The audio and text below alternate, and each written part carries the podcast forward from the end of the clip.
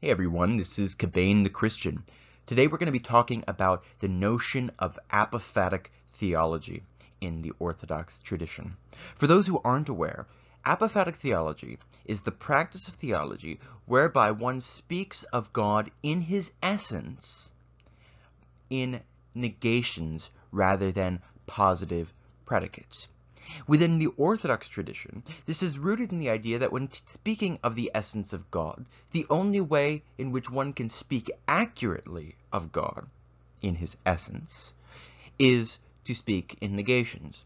So we might think of the divine energies, which are revealed by the persons as actualizations or expressions of that capacity which is intrinsic to the common divine essence. We might think of them as setting boundaries around God such that certain ideas are clearly seen to be inappropriate to God. And since the notion of non-existence is a black or white thing, in other words, there is no there are no layers to non-existence. There's no depth to non-existence. We can speak in an absolute negation with respect to those things which are seen to be corrupt. And the reason we cannot speak in similar absolute terms when talking about the essence with positive predications is because every positive quality of God is infinitely layered according to the mode of its revelation through the operations. And we'll be talking about the reason why the predicates that we do make of God are not predicates, strictly speaking, of the essence, but rather are predicates known through the divine energies. Now, predicate in this context, I mean property, quality, etc., etc. I'm not using it as a special technical term. Now, I want to keep the housekeeping short here, but I do want to mention that the link below does have the link to my Patreon, and there are three tiers, and uh, there's a $5 tier, a donation tier, a $10 tier, and a $20 tier. You'll see the details in the Patreon link itself. I do want to say that I feel, I, while I do feel very, very tacky asking for donations of any kind, I don't like doing it.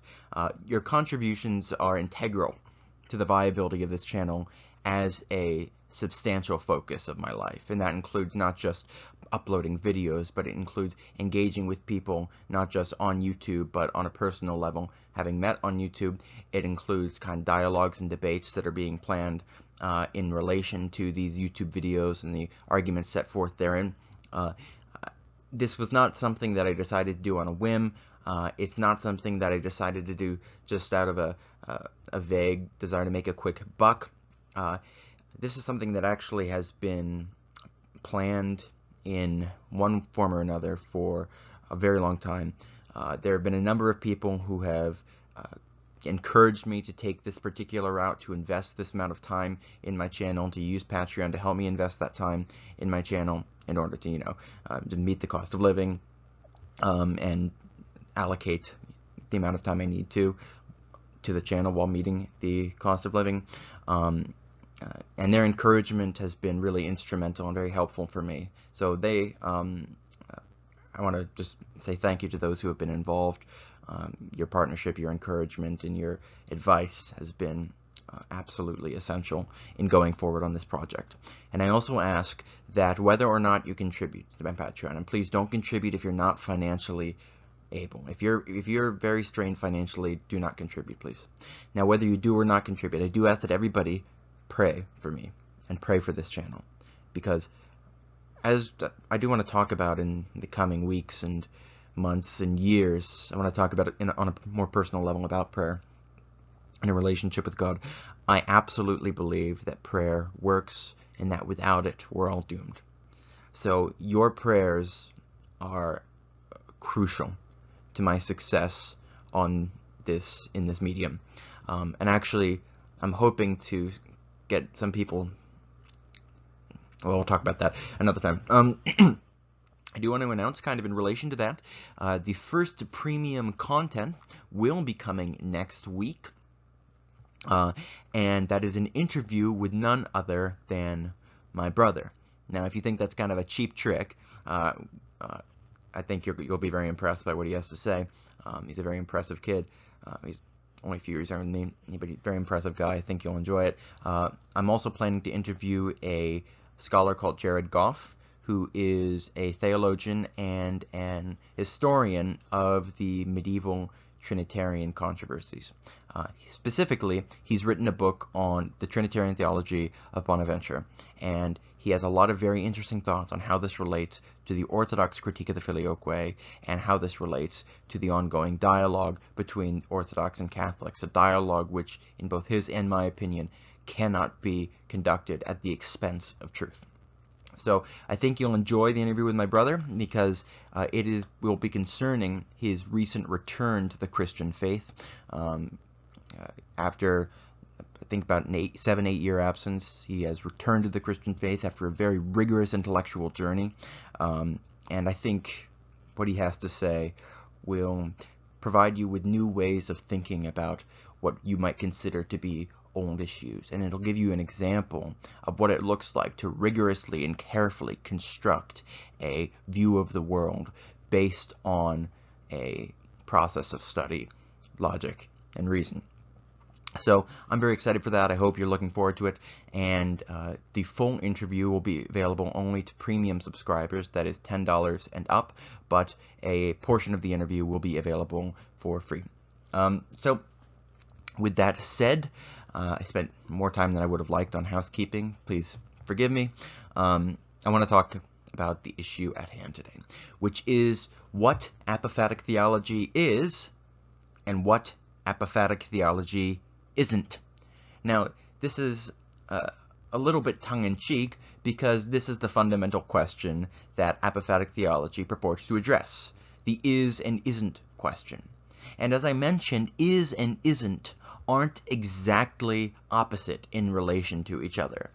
We can speak of God in negative terms because non-existence negation is such a simple or content-free sort of concept. Whereas existence is infinitely rich and deep. You can always be drawing out new qualities of existence which frame the whole in a new way. So one can take that kind of relation and apply it to the meta-level debate about apophatic theology itself. Many people mean different things by apophatic theology. Many people mean different things when they say orthodoxy is essentially apophatic. Uh, many people mean different things when they critique apophatic theology and say uh, apophatic theology isn't true at all, it's bogus. So what I want to do, uh, in part, is be very careful to precisely explain what is meant by apophatic theology in the Orthodox tradition, of course, as I interpret it, um, and what is not meant by that because there are a lot of serious questions that people have about apophatic theology. For example, well, isn't God love? Is it really true that we can't make positive predications of God? Aren't there, aren't there doesn't God have plenty of qualities that are revealed to us in Scripture? Many of these questions are very important. They need to be answered, and I think they can be answered uh, with relative simplicity when we understand the inner logic of the apophatic approach to theology in the Orthodox Church. So, orthodoxy and the apophatic. Now, it's important to note that apophatic theology as an approach is not actually unique to orthodoxy. It does exist outside of the canonical boundaries of the Orthodox Church. Uh, Thomas Aquinas speaks of the role that negations play in relation to our discussion of God. Uh, he speaks of the um, uh, more precise role that negations play in relation to God because of what it means for God to exist in his simplicity. Um, this is related to Aquinas' construction of the doctrine of analogy, which we're not going to get into at this point, but which has significant differences with the Orthodox tradition and actually with many of his own Western compatriots.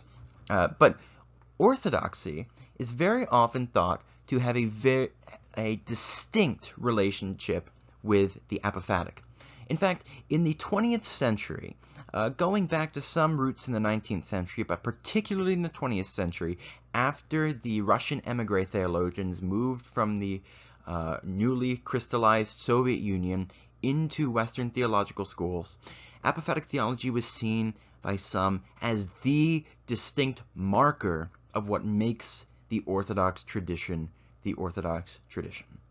That is, if one lined up all of the differences in approach and in substance between Eastern and Western Christianity and Eastern and Roman Catholic Christianity, the unifying principle which explained why these two traditions were different was the notion of apophatic theology. Uh, very often this was connected to a critique of scholasticism. Scholasticism is not in itself a particular theological interpretation of Christianity.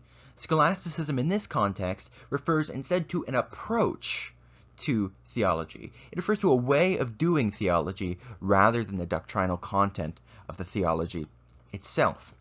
And in the 20th century, orthodoxy was contrasted very sharply with the scholastic tradition as it prevailed not only in Catholicism but also in Protestantism. There are a series of reformed scholastics. And orthodoxy is said to be more mystical in contrast with the rationalistic, uh, intellectually focused scholastic West. And this rejection in certain ways of the intellectual or rational approach to theology as having a highly significant role in the life of the church is connected to the notion of the supremacy of the apophatic. Because if one can't make positive predications of God in a particularly significant way, well, then the whole scholastic project seems to collapse in on itself. Probably the most influential book in relation to this thesis, though it's promoted in a lot of other literature, and you can see it promoted in a much more crude way in the writings of Father John Romanides. But the most influential book in constructing this approach is Vladimir Lossky's Mystical Theology of the Eastern Church.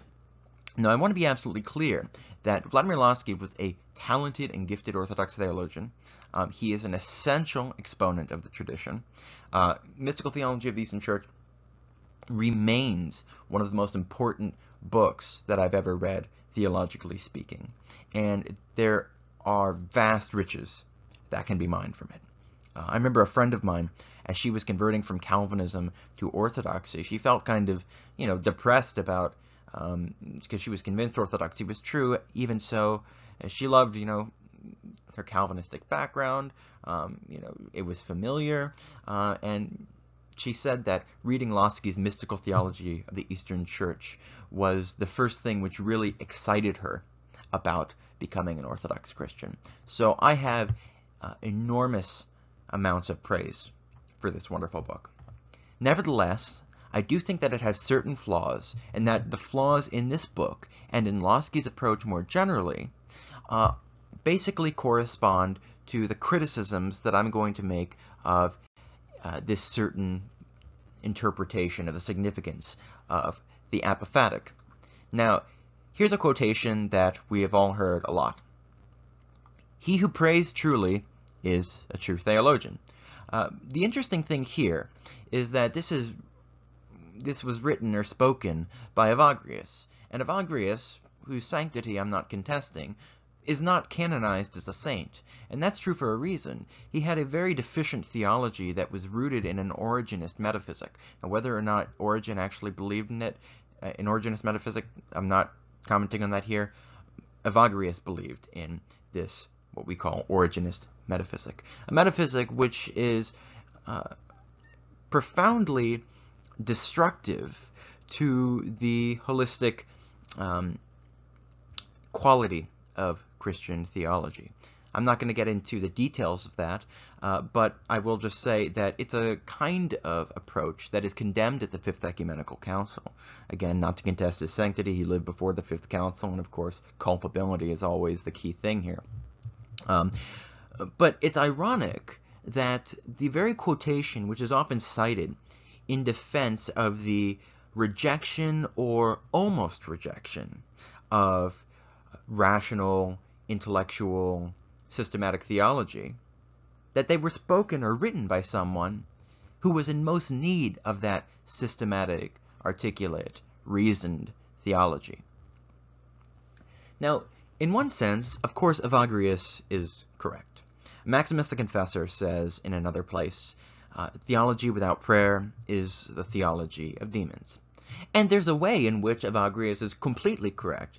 Uh, theolo theology can mean deep and profound knowledge of God, and this doesn't necessarily correspond with the capacity to articulate the Church's doctrines in any kind of cataphatic and systematic way. Nevertheless, it seems to me, and I think that Florovsky, uh, Staniloae, um, many luminaries of the Orthodox tradition, uh, it seems to me that the role of reason in the construction of systematic theology uh, has a exalted place in the history of the Church that cannot merely be assimilated to the ascetic life.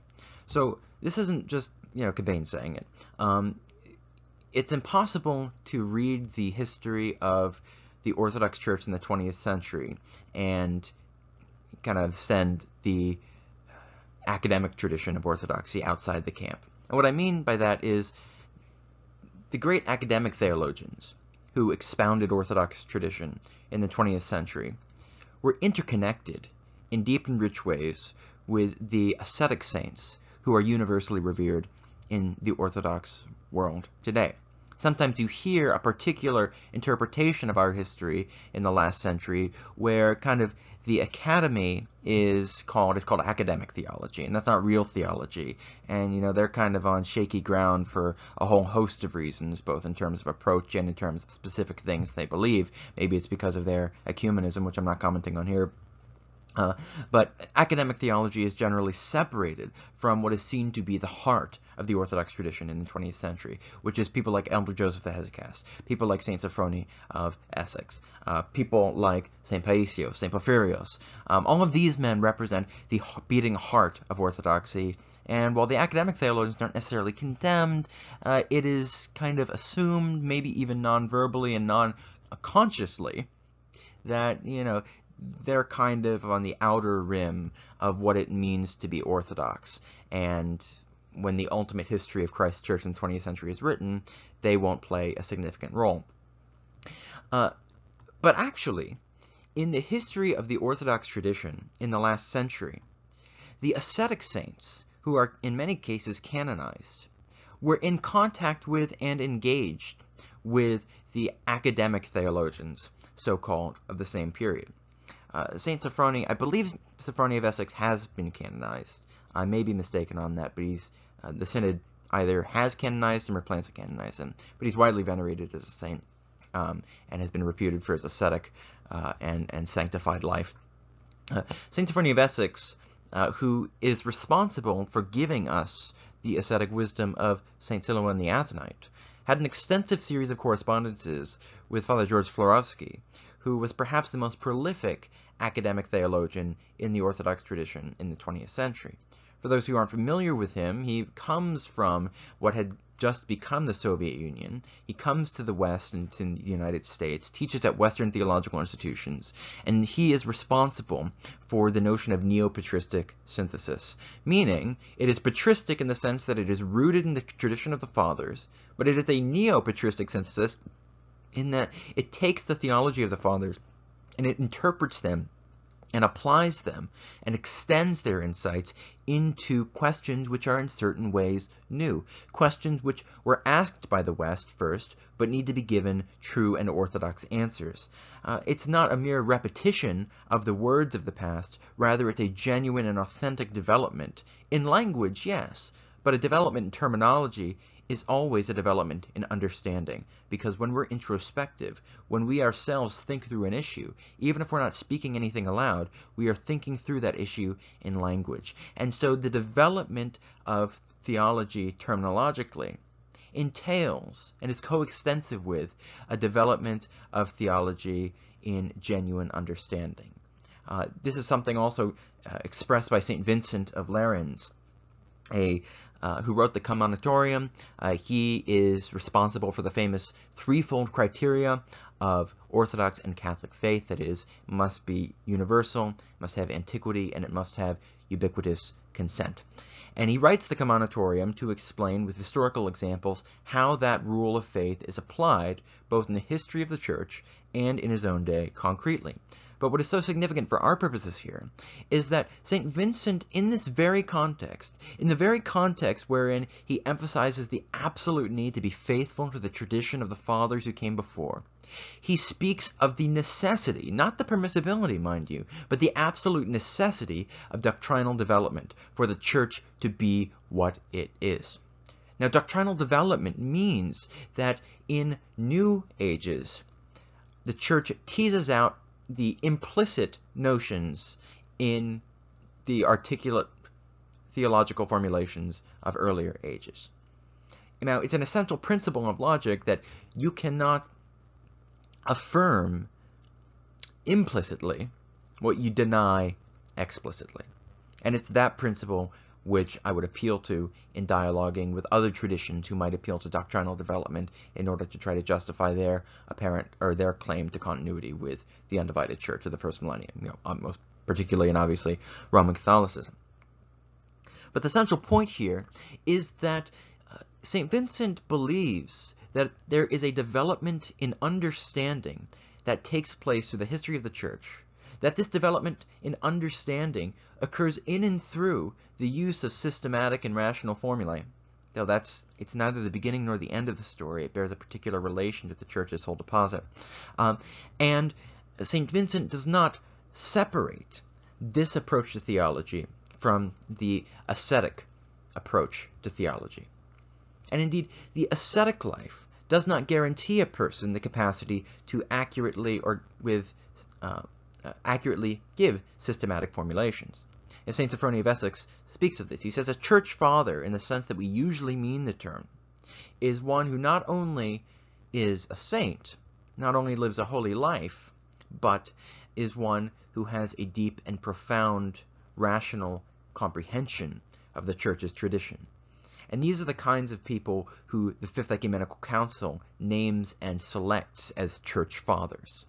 Uh, we, of course, call many kinds of saints fathers. There's the desert fathers, there's the ascetic fathers. But in the sense St. Sophronia is using, he's referring to these theological fathers uh, to whom we look when we uh, seek to formulate our theology in a precise fashion.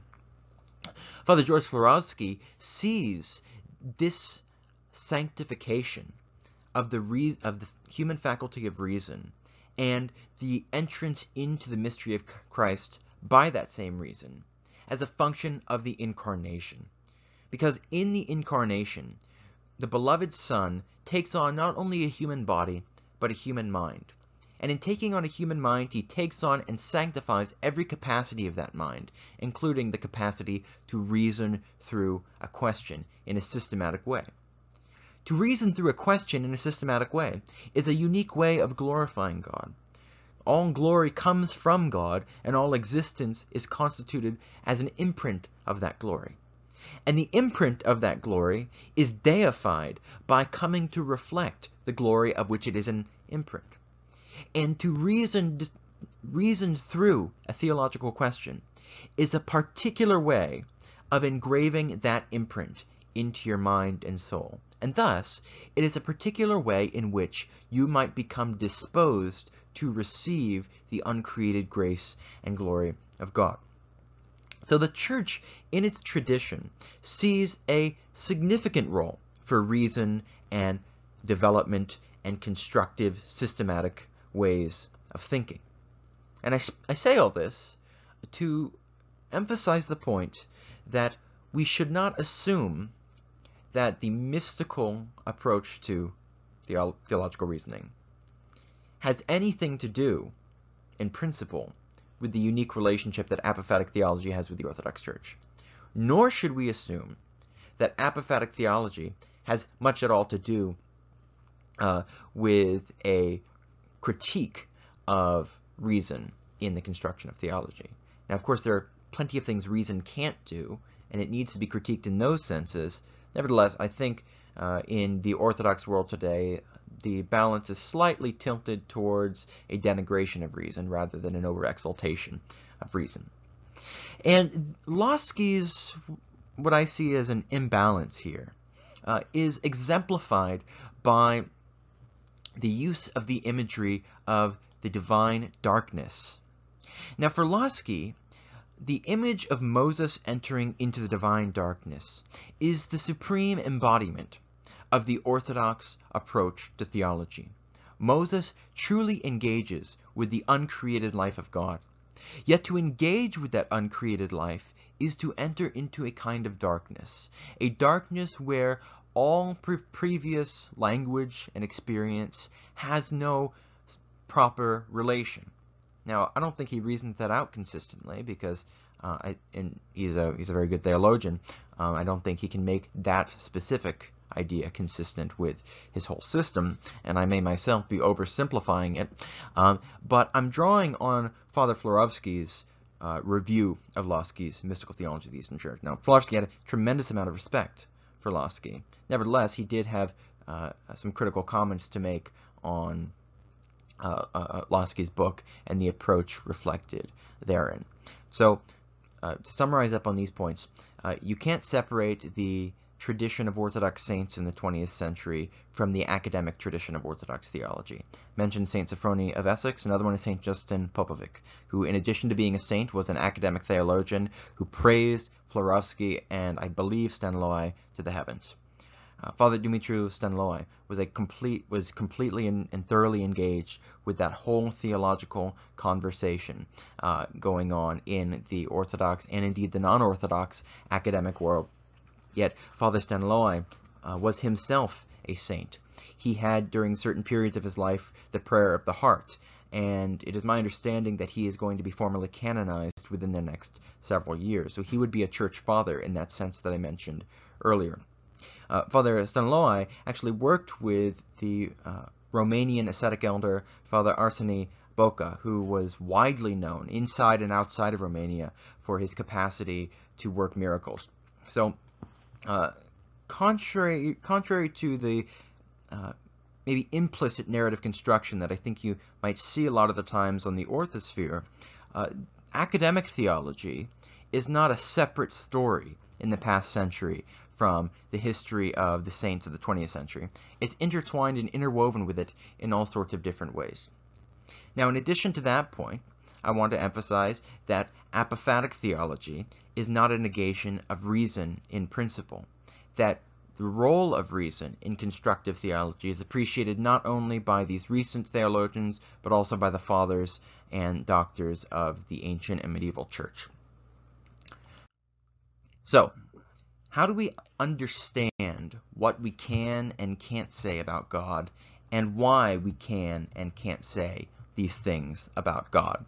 Well, I like to express it in a phrase called the ins and the omnis.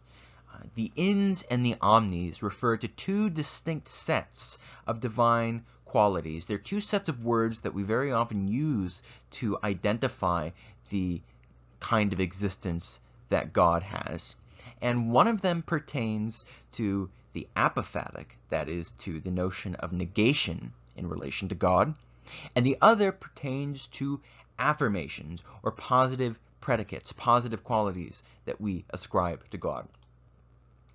Consider these negations. Okay? Now, this is one of this is an example of why we should always be paying attention to the language that we're using. Very often we use closely related words and we don't even realize that they're closely related. But if we contemplated the use of our language, we might see that the close relations of these words, the fact that they use an identical preposition, uh, is actually a clue to the deep conceptual relation that each bears with each other. God is infinite. Okay? We should always keep in mind we are not saying that God is this thing called infinity, right? Infinity is not a quality like blueness or sweetness or uh, good smell. Infinity is not a quality. Infinity is a statement that whatever is being identified transcends every possible identified quality. Not contradicts, not undermines, but transcends. Oh, here's an important one. Incorporeal. God is incorporeal. So this has been the source of all kinds of trouble conceptually. It was the source of a great deal of trouble in my mind, and I've seen people having trouble with the same issues. Um, it's related to the Mormon or the Latter-day Saint critique of traditional Christianity. And I think understanding how we often misinterpret divine incorporeality, helps us to see the way in which the God, as identified by the fathers of the church, is identical to the personal living God who is revealed in the pages of Scripture, both Old and New Testaments. And the way to see this is to replace the word or the preposition in with trans. Instead of saying incorporeal, the word a word which has kind of taken on a life of its own, we should speak of God being transcorporeal. Because incorporeality very often is taken in association with an implicit or explicit mental image where God is kind of an ethereal, gaseous substance. Uh, his, he is not a body because he's thinner than a body. You can't grab hold of him because there's not very much to grab hold of. And that mental image, which is very often implicit, but when you think about it, it's very deeply present, is profoundly misleading. Because that would indicate that God is not uh, that God is not a body because he's less than a body. A body is too concrete to accurately signify the kind of life that God has. C.S. Lewis speaks of body in itself, body qua body, as being the idea of motion a subject moves from A to B, and if he moves faster from A to B, he's more near being two places at the same time. So that which moves infinitely fast is present in all places, or in Lewis's words, so truly body that it is not body at all. Another way to see this is in terms of the biblical imagery of God as the rock of ages, or of God as infinitely glorious. Now, the Hebrew word for glory, kavod, is very, very similar. It's almost identical, and it's related etymologically to the Hebrew word for weight. And God is infinitely glorious. It's for this reason that he's called the rock of ages. When the scripture says that Pharaoh hardened or lifted up his heart, in many cases, the literal translation of such a passage is not uh, hardened, but made glorious his heart, or made heavy his heart. And that explains why in the Song of the Sea, we read that Pharaoh and his armies sunk like a stone to the bottom of the sea. The pun being, they made themselves so glorious, so heavy, that they sunk right to the bottom of the sea and they drowned. Now, what does the idea of weight or glory in relation to weight have to do with the notion of body? Well, if you think of God as a rock of ages, a rock is not less concrete, it is not less thick than the human body. Rather, in relation to the human body, a rock is much thicker. In some ways, much more concrete. We might say that there's much more stuff there. That's why it's heavier to lift.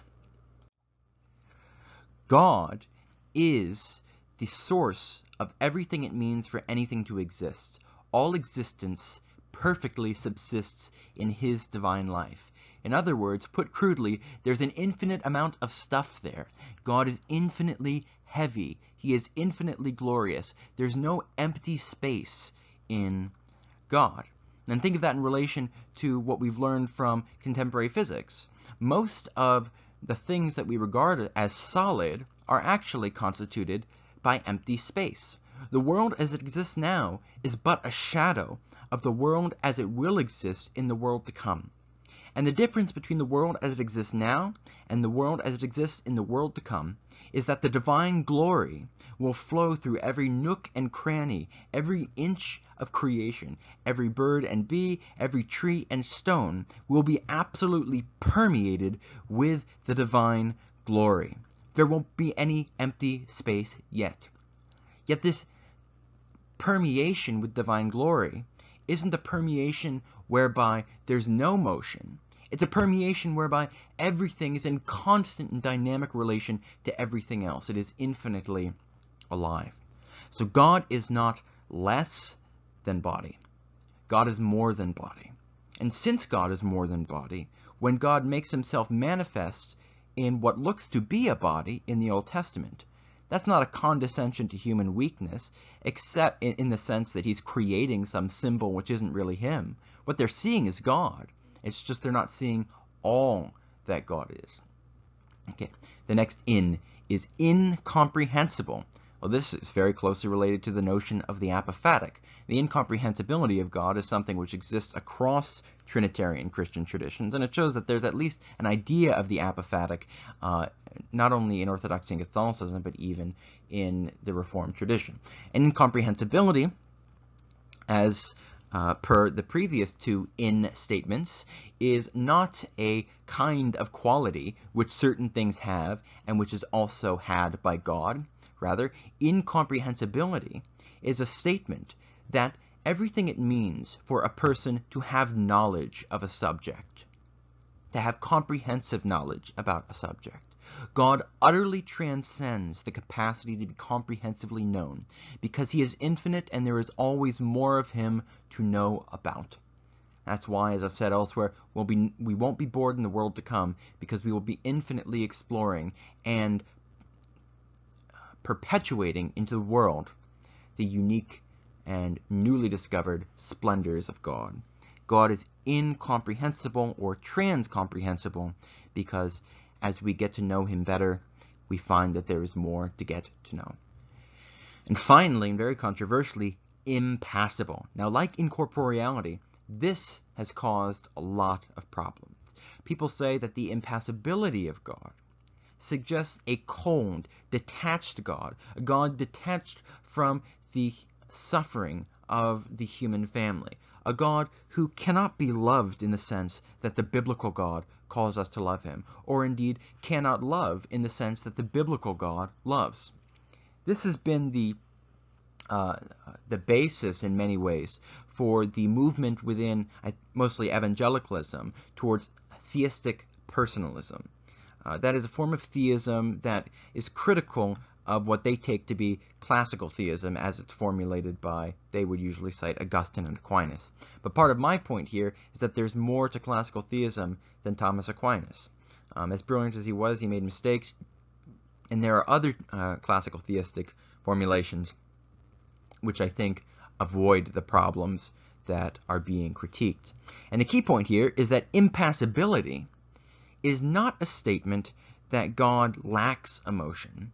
Rather, it is a statement that God so transcends those things that we identify as emotional qualities, that He's so much more than what we identify in our subjective experience as emotions, that He is in perfect and total control, not only of the world, but also of Himself. Another way to put it would be impassivity, not impassible, but impassive. And passivity denotes that relation where you allow someone to do something to you, or something is done to you. You neither cooperate, nor reciprocate, nor even resist. You are simply passive. You bear no relation at all to the change that is being wrought in your existence. This does not apply in any sense to God, because God has no subconscious, as it were. He's perfectly self-aware of every aspect of his own existence.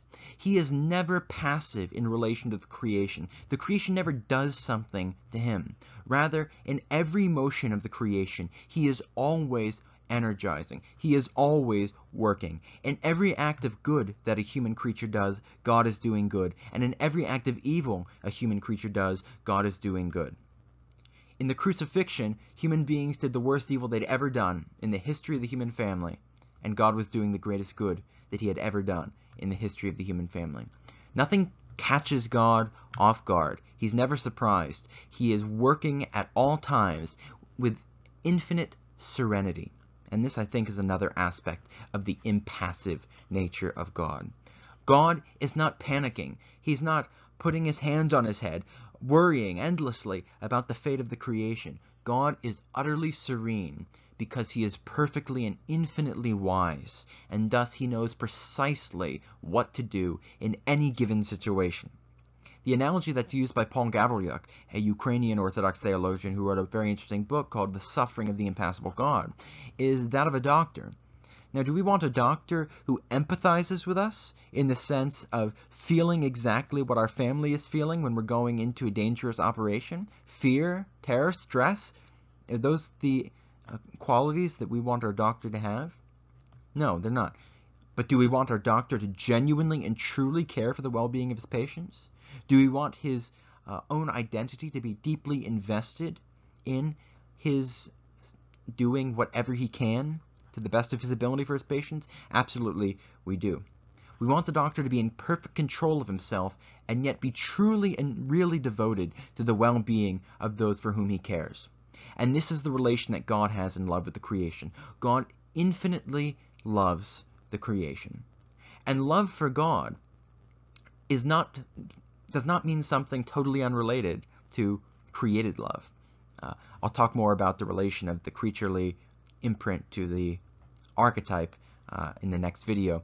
Um, but this is one of the upshots of doctrine of the divine energies, which is that because the divine energies, including love, are really made participable by the human family, those who participate in divine love know by direct apprehension what it is for God to love.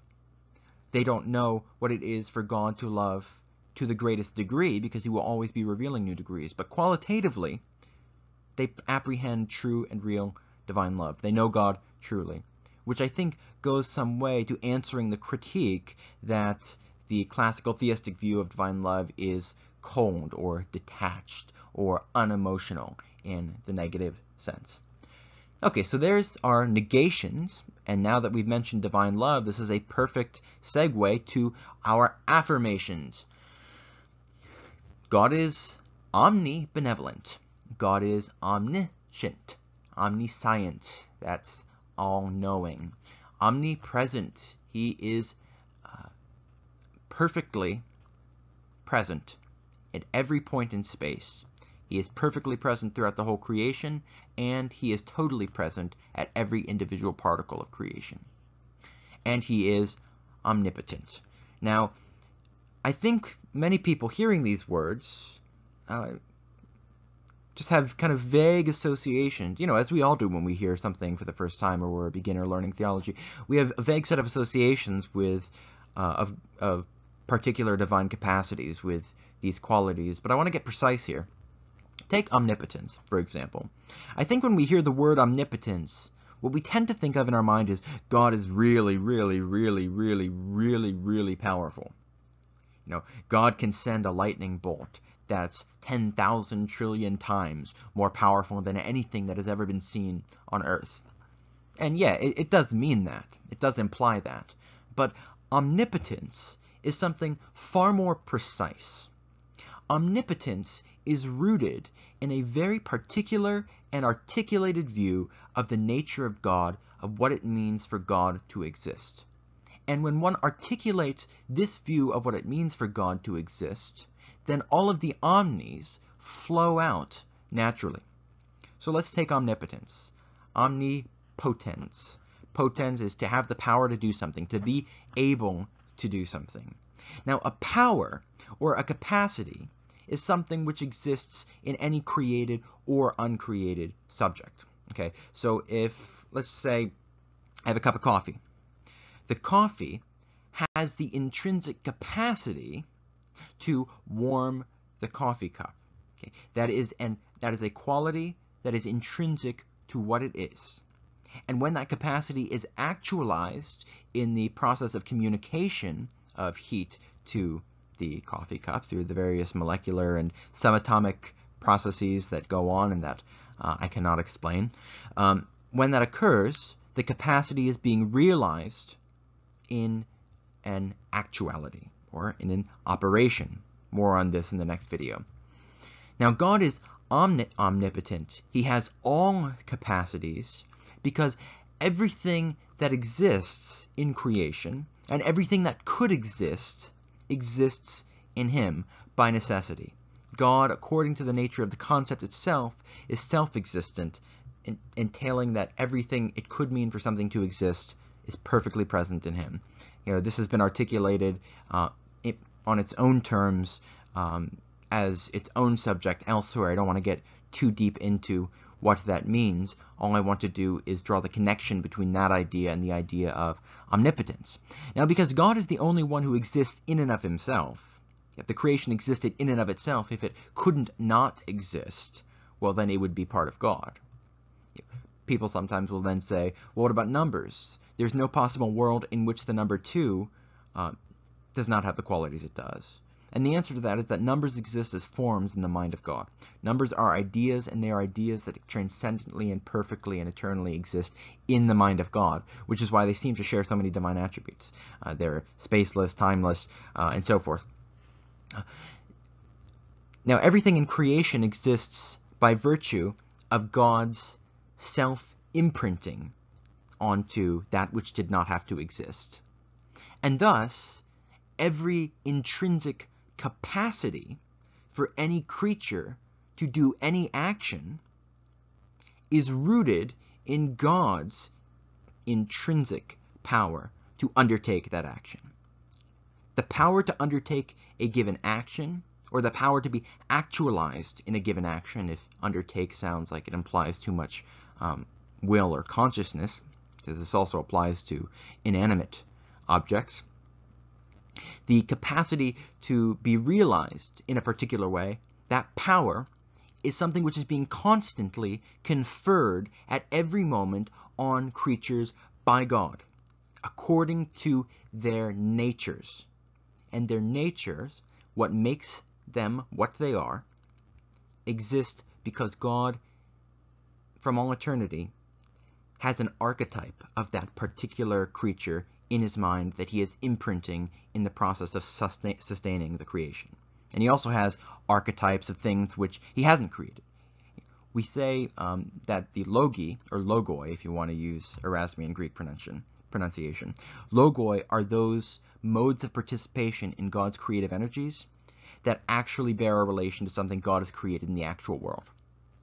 There are all other there are an infinite number of creatures he possibly could have made where their archetypal principles would be called Logi if he had made them, but because he hasn't made them, because, let's just say, the two-headed unicorn isn't an actual creature, the archetype which exists in God's mind for the two-headed unicorn is not called a Logos. So God has all capacities, all powers. He can do anything because he exists perfectly. Power or capacity is a quality of existence. And all existence belongs to God. And we see in this context that omnipotence is not the same kind of predication that our negations were. Our negations were stating that God transcends a particular aspect of our limited existence. Whereas the omni properties are statements that God has, in a positively predicable way, all of the qualities which can be known in principle by his divine self-extension.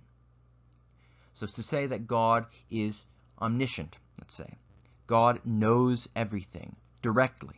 To know something is a kind of union with it. Keep that in mind. To know something is to have its form appear abstractly in your mind. And as the form is the basis for its existence, that you are being united with that thing according to the power of intellect. Now God, having all formalities and all ideas, all possible creatures, perfectly present inside his mind in virtue of the fact that he exists infinitely, as we've just spent an, an absurd amount of time repeating. That reality entails that God, in addition to being omnipotent, is also omniscient. He apprehends all knowledge.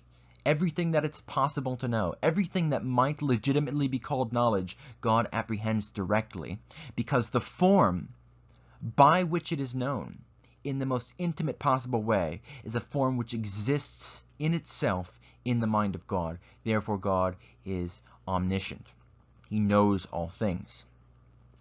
And the key point that I'm making here is that this is not a statement uh, of transcendence in the way that the negations were statements of transcendence. Rather, it's like white light that you filter through a prism. White light is the summation of all of the whole spectrum of colors. In white light, you're identifying that whole spectrum. You're looking at that whole spectrum. And yet, in relation to a prism, you see that spectrum according to the plenitude of its particular qualities. So we see that we use certain words in order to denote the summation of these qualities. But these qualities themselves can be known directly by the human creature, not only according to our knowledge of their created nature, but according to our knowledge of their uncreated archetype, which is a mode of participation in God's creative activities or his divine energies. We can't directly know the infinity of God in the way that we can directly know those things which are known by God. And the reason we can't directly know the former is because when we tease out the conceptual content of what it means for God to be infinite, what I just said is not a coherent proposition. Same logic applies. Why is God omnipresent? Why is he in all places at once? Well, let's again clarify that when we say that God is omnipresent, we are not merely saying that God, you know, collectively, using that kind of terminology, reinforces why this is incoherent because it doesn't make sense when applied to God. Uh, we should not imagine God as this extended entity overlaying the cosmos because they have similar shapes, as it were, like he's a piece of paper that you place over an egg and wrap totally around it. No, God is totally present in his entirety to the whole universe, and yet he is also totally present in his entirety to every particular particle in the universe. Note the relationship to Eucharistic theology here. That's not an accident, something we'll talk about another time this has um, this helps us elucidate you know, the nature of conscious perception. We cannot experience any quality of existence which doesn't have its source in God, as I've said ad nauseum here. So the conscious qualities of existence, the qualitative experience which forms the stuff of our daily life, must in one way or another have its roots in God. And the explanation of this is that God knows all things qualitatively, consciously, from every perspective. He has an omniperspectival point of view. He sees all things from every possible point of view. And I'm speaking both abstractly and in terms of, you know, literally in terms of sight. And it's because every possible point of view is already had by God in relation to the cosmos that we can enter into that divine power in the daily warp and woof of our creaturely life. Because God has it already, he has the capacity to impart it to us in a regular and mathematically coherent, beautiful, elegant way. There's so much more that we could say here, but I'll just finish off uh, by speaking to the omnibenevolence issue. Um, and I believe we actually talked about the notion of divine goodness the other day. Um, we signify a thing as good because it has a close relation to its archetype. A circle is good the closer it is to the ideal circle. The ideal circle is an abstraction. It's a mathematical entity. And circles are measured according to their degree of conformance with that abstract archetype. Same with squares or, or anything else. A chair is measured as a good chair if it fulfills the ends for which the chair was created. Those ends, the final cause of the chair, as it were, constitute the inner structure of its existence, and its goodness is measured according to the degree of its correspondence with that internal structure. Well, because the archetype to which everything is supposed to correspond is God himself, God is perfectly and infinitely good. God is the archetype. He is goodness himself. He is not just good, he is the yardstick by which goodness is measured. As such, God is omnibenevolent. He is supremely and infinitely benevolent because he himself, in his very life, uh, is the standard by which a thing's existence and its perfection can be measured. That's why Moses, he ascends Mount Sinai. On Mount Sinai, he sees the architectural pattern of the tabernacle. A tabernacle is a miniature world model. It's a structured model of the world, which symbolizes the creation in its entirety. And Moses goes up to meet God to renew the covenant, covenant to allow access to the tabernacle again. God says, I will make my goodness pass before you. Because goodness is the archetype by which God created the world and thus imprinted himself in the tabernacle. And God saw that it was good. Again and again, Moses tells us in Genesis chapter 1. He saw that it was good. He saw that what he created corresponded to its archetype, which was the goodness that was inherent in God. So, these ins refer to God insofar as he transcends any kind of boundary or limitation. He is never less than anything, but he is always more than everything. The omnis don't refer to this kind of transcendence so much as they refer to the total summation of all knowable qualities and participable qualities that exists inherently in God. Now these two things are obviously deeply related, to say that God has an infinite plenitude of goodnesses is to relate them. We've just stated omnibenevolence and infinity in the same breath. But there is a subtle conceptual distinction, which, as dry as it might be, I think it's important for you to understand to really grasp the way that the tradition is working out the notion of apophatic theology. So, let's get specific. God is love. Whenever somebody hears about apophatic theology, this is generally the verse that is appealed to. And it's not a stupid response. I mean, we shouldn't respond to this with disdain because, quite honestly, I've seen people critique apophatic theology on this basis, and the orthodox interlocutor, or the one who purports to defend orthodox tradition, you know, has no coherent response at all. So, uh, we shouldn't just dismiss that as, oh, well, that's too simple. I mean, sometimes the most simple critiques are the sharpest critiques. God is love. And God is God's love is related to everything we've just described. Because God's love denotes his self-extension outwards in embrace of other subjects. That's why God exists in Trinity. God exists according to his godhood, according to his intrinsic quality as God, perfectly and infinitely. That perfect and infinite existence is an existence constituted by love, and love is only coherent in a relational context. So the Father extends himself outwards, totally revealing himself in love to the Son, whom he totally knows in and through the Spirit, who shares in the communion of both. We're going to get into uh, the specifics of the Trinitarian implications of this in the next video. So let's get into the biblical language here.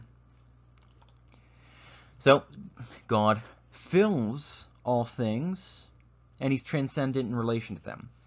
So the biblical language is always going to be the root and the womb of any kind of constructive theology. So constructive theology is a particular sort of approach to the divine mystery.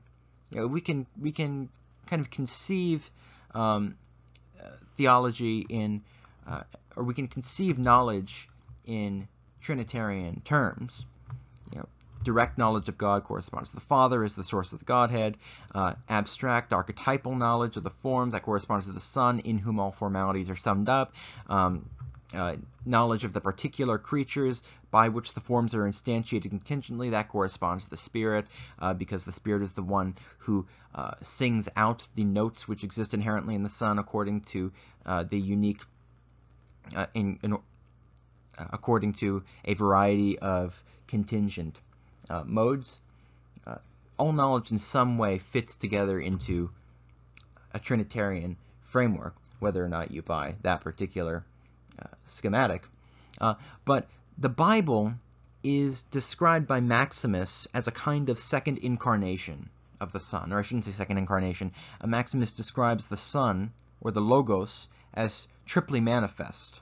He's manifest in the creation according to sensible qualities. You know, the whole matrix of visual, auditory, uh, taste, smell, etc., etc. All of those qualities are imprints in this particular mode of God the Logos, who sums up all of God's divine properties.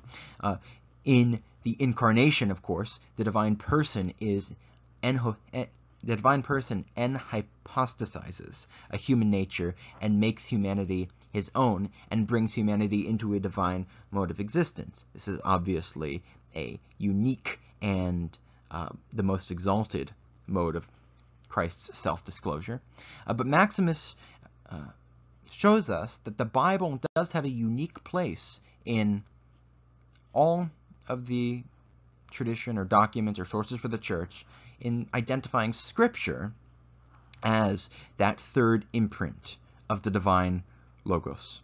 So language is a network of created symbols designed to make in their individuality, that is, in the particular words which serve as signs of particular things, and in the complex interconnectedness existing between all of the words existing in concentric circles of wheels within wheels. You've got a word within a sentence, a sentence within a paragraph, a paragraph within a page, a page within a chapter, a chapter within a book. You've got wheels within wheels, and it's structured that way because God is structured that way. The energies are fractals. One love uh, splits open into many loves, and each one of those loves splits open into many loves, etc., etc. Uh, so everything is necessarily, when you get down to brass tacks, going to be structured uh, in that way when you look carefully enough. Uh, language is designed by God. It's not a human invention. It's a gift of God. Uh, it's designed by God to make the world intelligible in symbolic, rational form. Language is a special divine gift given to the human family to facilitate that particular end. We are called to grow in wisdom in relation to God and in relation to the creation, and by that wisdom we are called to participate with God in bringing the creation from goodness to perfection, from glory to glory. And language here is significant because Scripture is given to us in language. Scripture is the linguistic imprint of that divine Logos, and thus it bears a unique place in the whole of the tradition of the church, uh, or in the whole church uh, uh, in general. And I make that kind of qualifier because I want to, uh, I don't want to come down too hard in favor of, you know, scripture is part of tradition versus scripture is distinct from tradition. You know, if you look at the fathers and you look at the way that they saw scripture, it's pretty clear that scripture is distinct from tradition in one way. That is, it's the source and it's the root uh, from which all tradition flows, and yet it is the crown jewel of tradition in another way. Yeah, it's always a both and thing, but there's a both and and in different respects. And so scripture always has this primary role in one way or another. It is the source of all of our theology. It our traditional theological formulae are rooted in one way or another in the language of the scriptures. And I call attention to this because it's not a connection which merely exists historically, as if we're narrating what went on in the past. And, oh, well, Athanasius got this idea from Scripture, and then Maximus got this idea from Athanasius, so if you trace it back far enough, you'll find the Bible is the ultimate source. No, the Bible's relation to the tradition is an ongoing and present relationship. It's like the Father is the source of the Son. That's not a chronologically distant relation. It's something which exists as long as the relation itself exists. And if we lose that, if we lose the ability to not only interpret Scripture in light of tradition, but also to interpret tradition in light of Scripture, and to arrange our Christian theology in the uh, kind of skeletal pattern that is shown for us in the Scripture. That is, according to the very specific structure it's shown to us, we're going to be liable to all sorts of imbalances. Uh, so this, in many ways, is kind of the root of the problem. Uh, there was a recent book, uh, I think it was James Dolezal, was his name? Maybe, I don't know if James was his first name, but it was by a Reformed guy. He was attempting to defend what he called classical theism. Um, really, he just meant Thomism. Um, and I'll be like straightforward with you. With you. Um, what I've read of the book is the introduction, and I've read some, some other stuff he's written, articles. Um, but I'm citing it because of something incredibly striking that he said in the introduction that I have no reason to believe, and I, I've talked to others who are favorable to the book, and uh, apparently he doesn't walk this back, but I'm willing to be corrected.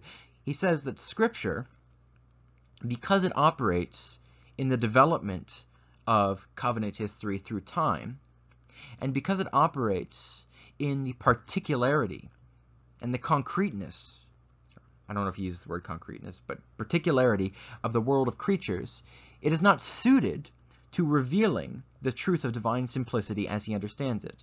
Nevertheless, he understands divine simplicity in his interpretation of what that means as a cardinal doctrine of Christian orthodoxy. Now, this is a reformed guy, but I think it's a perfect example of what it looks like when you have your tradition unmoored from the scriptures and you cease to see the relation between the scriptures and the tradition, such that the scriptures can no longer act as a clarifying lens by which you interpret the, tra the tradition. So I think that is very clear in scripture that there are certain divine that the divine qualities are not reducible to each other. They're coextensive, they mutually imply each other, but they are not identical in every respect to each other. Topic for another day. Um, but if God as described by a particular doctrine, is not suited to be revealed in this quality in and through the creation or in and through Scripture, then one has to question whether we are indeed speaking of the one who created the world and wrote the Scriptures. God created the world as an instrument by which others might know him, as a theater for his self-disclosure and he invented language for the very same purpose, that we might grow in wisdom, our knowledge of the creation and of God by the tool of language. And so people who say, well, scripture is necessarily imperfect in revealing God, it must have mistakes because it's written in human language, it's a fundamentally wrong-headed approach from the start. People who say God's most important and essential qualities, the most important doctrines aren't really suited in their structure to be re revealed by Scripture and in creation, are missing the point. Creation is the best possible instrument for God's self-disclosure because that's what He made it. So, you know, it's my channel. I, I go on. I go on as long as I so please. Sometimes I think I go on longer than is really necessary it is what it is. So let's take a, a, look, and this will be brief, at the various biblical texts, which I think are essential here. Okay, Isaiah 55, 9. As the heavens are higher than the earth, so are my ways higher than your ways, and my thoughts higher than your thoughts. 1 Kings 8.27. Will God indeed dwell on the earth? Behold, heaven and the highest heaven cannot contain you. How much less this house that I have built. Now this is a important passage because we think of the doctrine of divine incorporeality, that God has no body. And I think people assume that this is an eminently biblical doctrine. And I'm a defender of the doctrine, properly understood, but just work with me here. People assume it's an eminently biblical doctrine, then you ask, well, where exactly does the Bible teach that? And you're going to come up short uh, because the best shot is pretty much uh, going to be uh, Deuteronomy, where Deuteronomy says, you saw no form. But if you look at the context in the Pentateuch, and indeed in the New Testament, uh, it's clear that Israel saw no form, not because God has no form, but because God concealed his form in the divine darkness for their own safety which is another reason to distinguish the divine darkness from the divine light and see the divine light rather than the darkness as the ultimate end of what is known by Moses and the prophets. Uh, it is said in Numbers, Moses saw the form of the Lord. Note the interesting convergence between the notion of form of the Lord and the classical, philosophical, and theological use to which the concept of the Platonic forms are put. There's a convergence in not only conceptually but in the text and wording of Scripture between the form of the Lord and the goodness of the Lord. There's all sorts of amazing stuff going on there. What one can find in Scripture is statements that God extends infinitely beyond whatever constraints the creation has. The creation, in being the creation, has limitations. God fills up the creation to the brim. He's infinitely thick and has the possibility to fill it up to the breaking point. And yet, that doesn't even capture a drop in the vast ocean of his divine infinity. And that is meant by incorporeality. It does not mean God has less than a body. Means God has infinitely more than a body. As such, in this very passage, we read of God's self-disclosure in a visible form. The glory of the Lord fills the temple. You know, I heard Kurt Wise, who's a, brilliant, very talented creationist geologist, he, but he speaks about the, the glory of the Lord, and he says, well, they're not seeing God, they're because God can't be seen. But this text says they saw God. So we have to come to terms with the text. We shouldn't, you know, just privilege one set of texts over another. Both have to be interpreted in light of each other. So the, the idea that we interpret the uh, unclear text in light of the clear text is just a, a massive cop-out. So, uh, God is higher than the earth. His ways transcend our ways. He fills all things and yet extends infinitely beyond them. And even so, he can be known.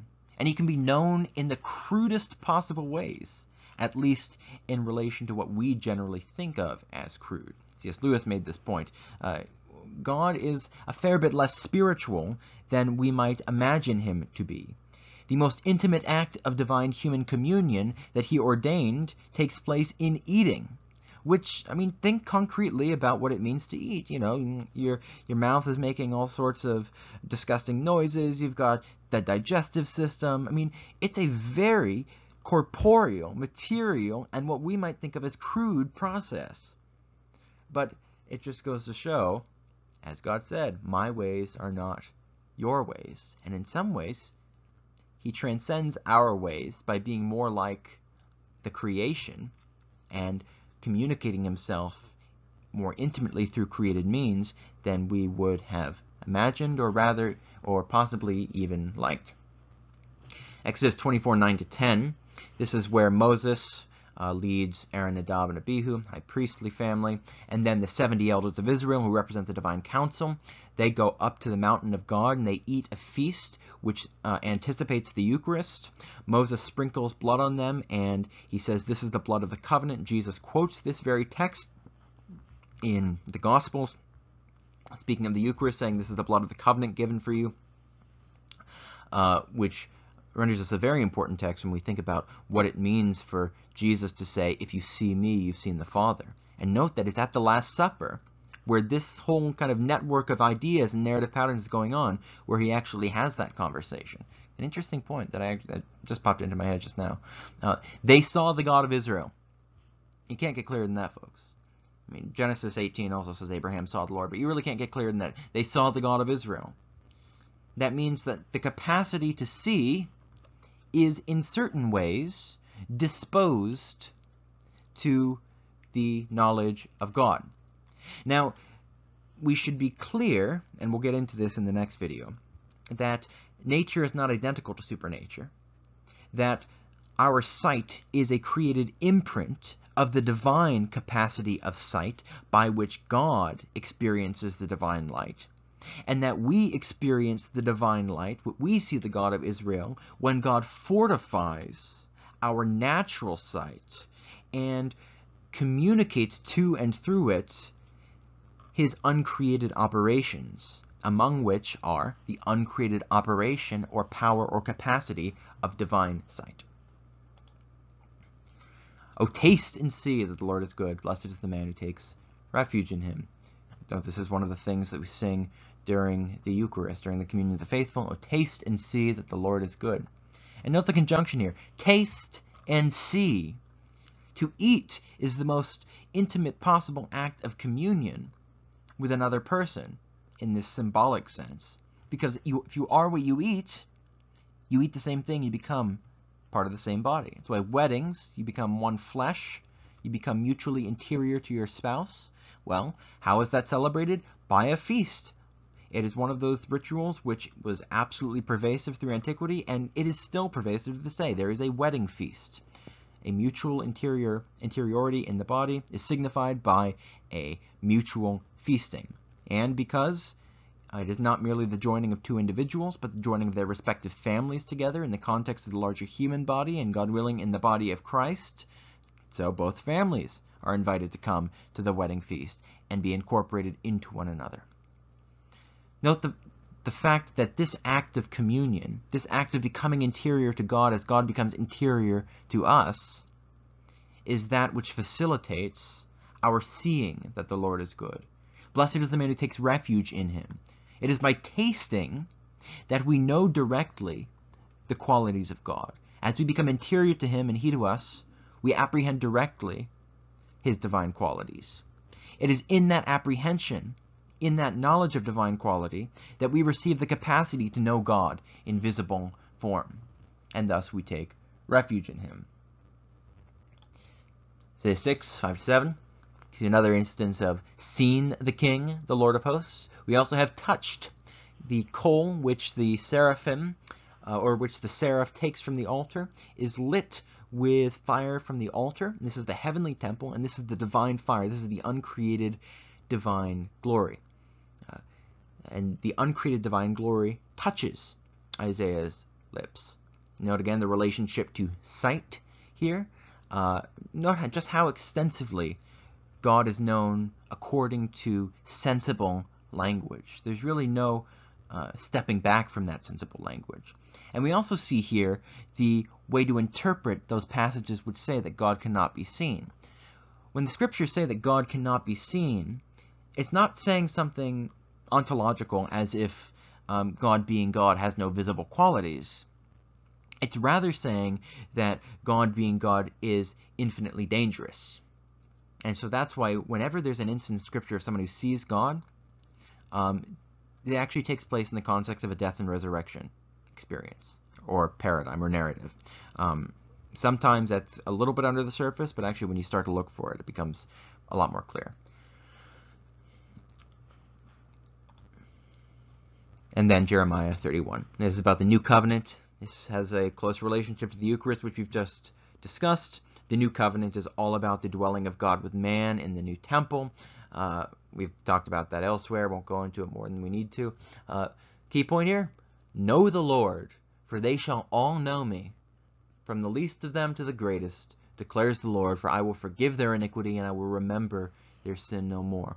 Notice the language here, which is uniquely suitable to subjective or mental categories.